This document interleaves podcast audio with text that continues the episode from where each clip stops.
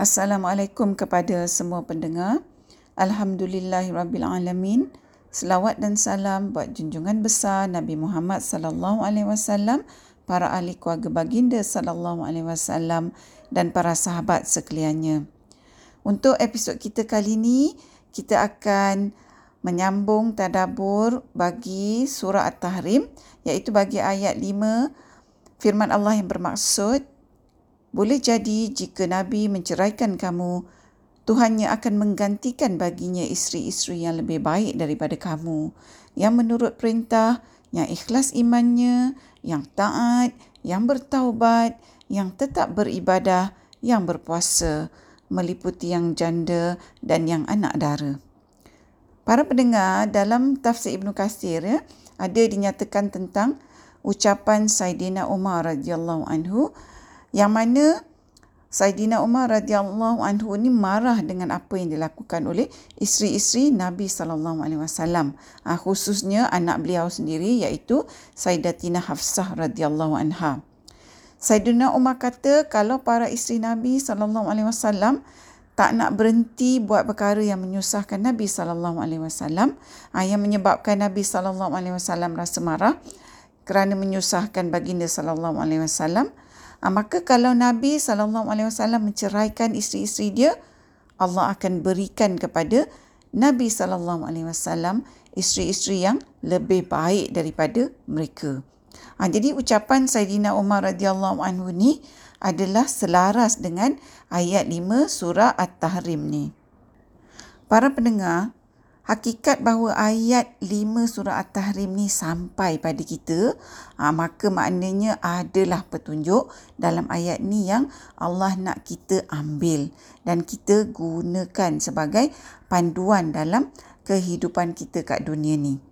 Kalau Allah kurniakan seseorang wanita tu suami yang baik, yang soleh, ha, dah tentu suami yang soleh ni adalah suami yang bertanggungjawab, yang sayang pada isteri dia yang melindungi dan, dan menjaga segala perihal keperluan isteri dia ha, maka sudah tentulah menjadi ha, tanggungjawab bagi isteri itu pula untuk bersyukur. Ha, macam mana isteri itu bersyukur dengan kebaikan suami? Ha, iaitu dengan cara isteri itu taat pada suami dia. Isteri itu berikan sokongan kepada suami dia dalam segala hal. Ha, dan janganlah sesekali isteri tu cuba nak buat perangai ha, nak menyusahkan suami dia yang soleh tu yang baik tu jadi kalau seseorang wanita tu Allah berikan dia suami yang baik dan dia tu tak bersyukur dengan dia tak taat atau dia menyusahkan suami dia pula ataupun dia ambil kesempatan dia manipulasi suami dia sebab suami dia tu baik ha, maka dia tak boleh salahkan orang lain kalaulah andai kata suami yang baik tu dah tak tahan, suami tu tinggalkan isteri dia, ceraikan isteri dia kerana isteri tu selalu menyusahkan dia. Ah, dan sekiranya suami yang baik tu memilih untuk menceraikan isteri yang tak bersyukur atas kebaikan suami, ah, maka Allah akan memberikan suami tu mungkin isteri yang lebih baik yang sesuai dengan suami itu sebagai seorang yang baik. Jadi para pendengar, sebagai seorang isteri janganlah cepat-cepat nak lupakan segala kebaikan suami. Uh, bila suami tu sebagai seorang manusia kadang-kala sesekala uh, suami tu melukakan hati isteri. Uh, yang mungkin apa yang suami tu lakukan adalah secara tak sengaja. Sedangkan sepanjang hidup bersuami isteri, suami tu dah banyak uh, berikan kebaikan kepada isteri. Para pendengar saya nak kongsikan ya sebuah hadis di mana Rasulullah sallallahu alaihi wasallam bersabda Diperlihatkan neraka kepadaku dan aku melihat kebanyakan penghuninya adalah kaum wanita mereka kufur. Lalu para sahabat bertanya, apakah disebabkan kufurnya mereka kepada Allah? Rasul menjawab, tidak mereka kufur kepada suaminya dan mereka kufur kepada kebaikan. Seandainya seorang suami dari kalian berbuat kebaikan kepada isterinya selama setahun, kemudian isterinya melihat sesuatu yang buruk pada suaminya, maka isterinya tu mengatakan, aku tak pernah melihat kebaikan pada dirimu sekalipun.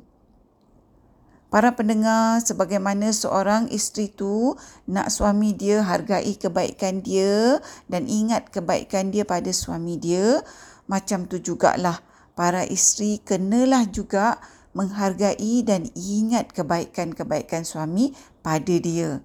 Apa yang dinyatakan dalam hadis yang saya kongsikan tadi tu ha, sememangnya para pendengar berlaku di kalangan para isteri dalam masyarakat kita yang selalu rasa tak puas hati pada suami walaupun suami dia tu seorang yang baik dalam banyak segi ha, sebagai seorang suami terhadap isteri.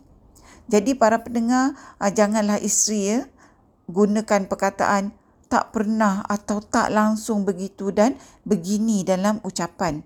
Seolah-olah suami tu tak ada baik langsung. Sebab dalam kehidupan mestilah pada satu waktu atau uh, pada waktu lainnya akan ada kebaikan yang seseorang tu buat.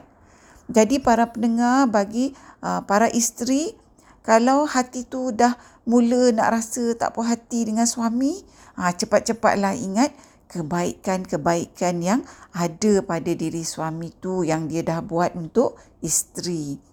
Ingatlah juga bahawa uh, isteri pun sebagai seorang manusia banyak kelemahan.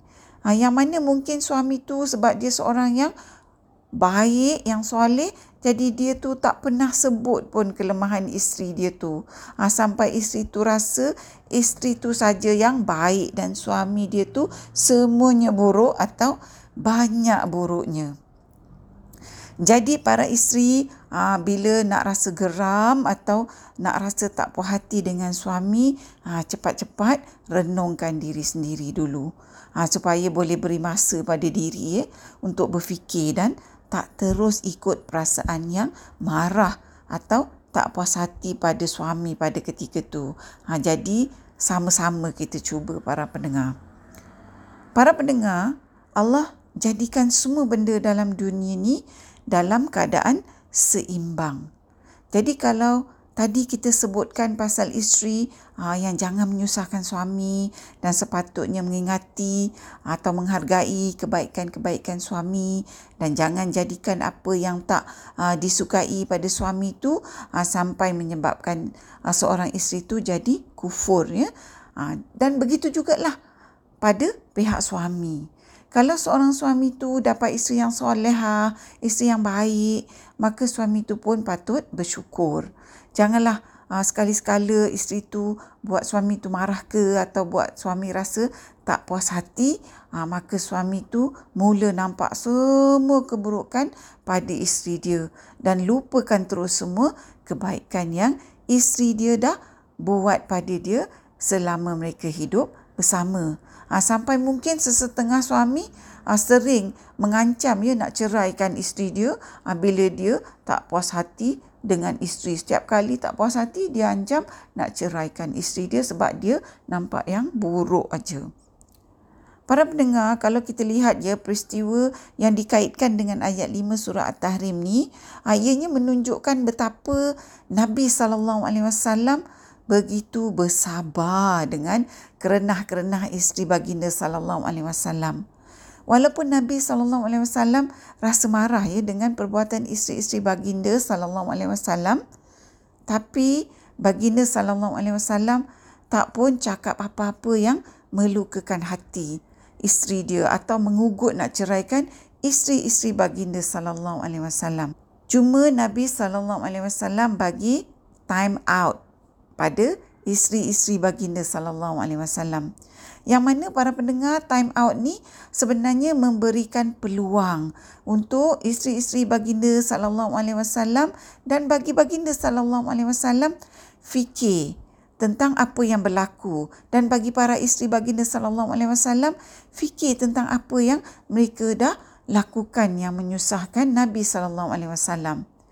Jadi mungkin para suami bolehlah contohi cara Nabi sallallahu alaihi wasallam ni ayat itu dengan memberikan satu tempoh bertenang yang membolehkan kedua-dua suami dan isteri untuk berfikir dengan lebih rasional dan tak ikut perasaan.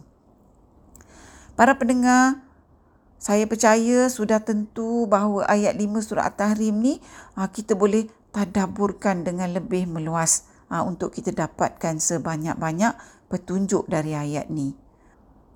Mungkin tadabbur kita yang ringkas dalam episod ni uh, boleh kita jadikan satu titik mula uh, untuk kita membuat tadabbur yang lebih mendalam bagi ayat 5 surah At-Tahrim ni.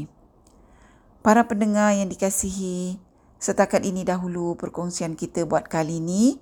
Moga kita bertemu lagi di episod yang seterusnya insya-Allah.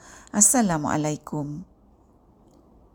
Sekiranya anda merasakan bahawa perkongsian tadabur bersama Dr. H ini memberikan manfaat kepada anda, saya ingin mengajak anda untuk menyertai saya bergabung usaha menyemarakkan amalan tadabur Quran dengan memanjangkan perkongsian ini kepada orang lain. Serta jangan lupa untuk tekan butang follow untuk mengikuti episod-episod yang seterusnya. I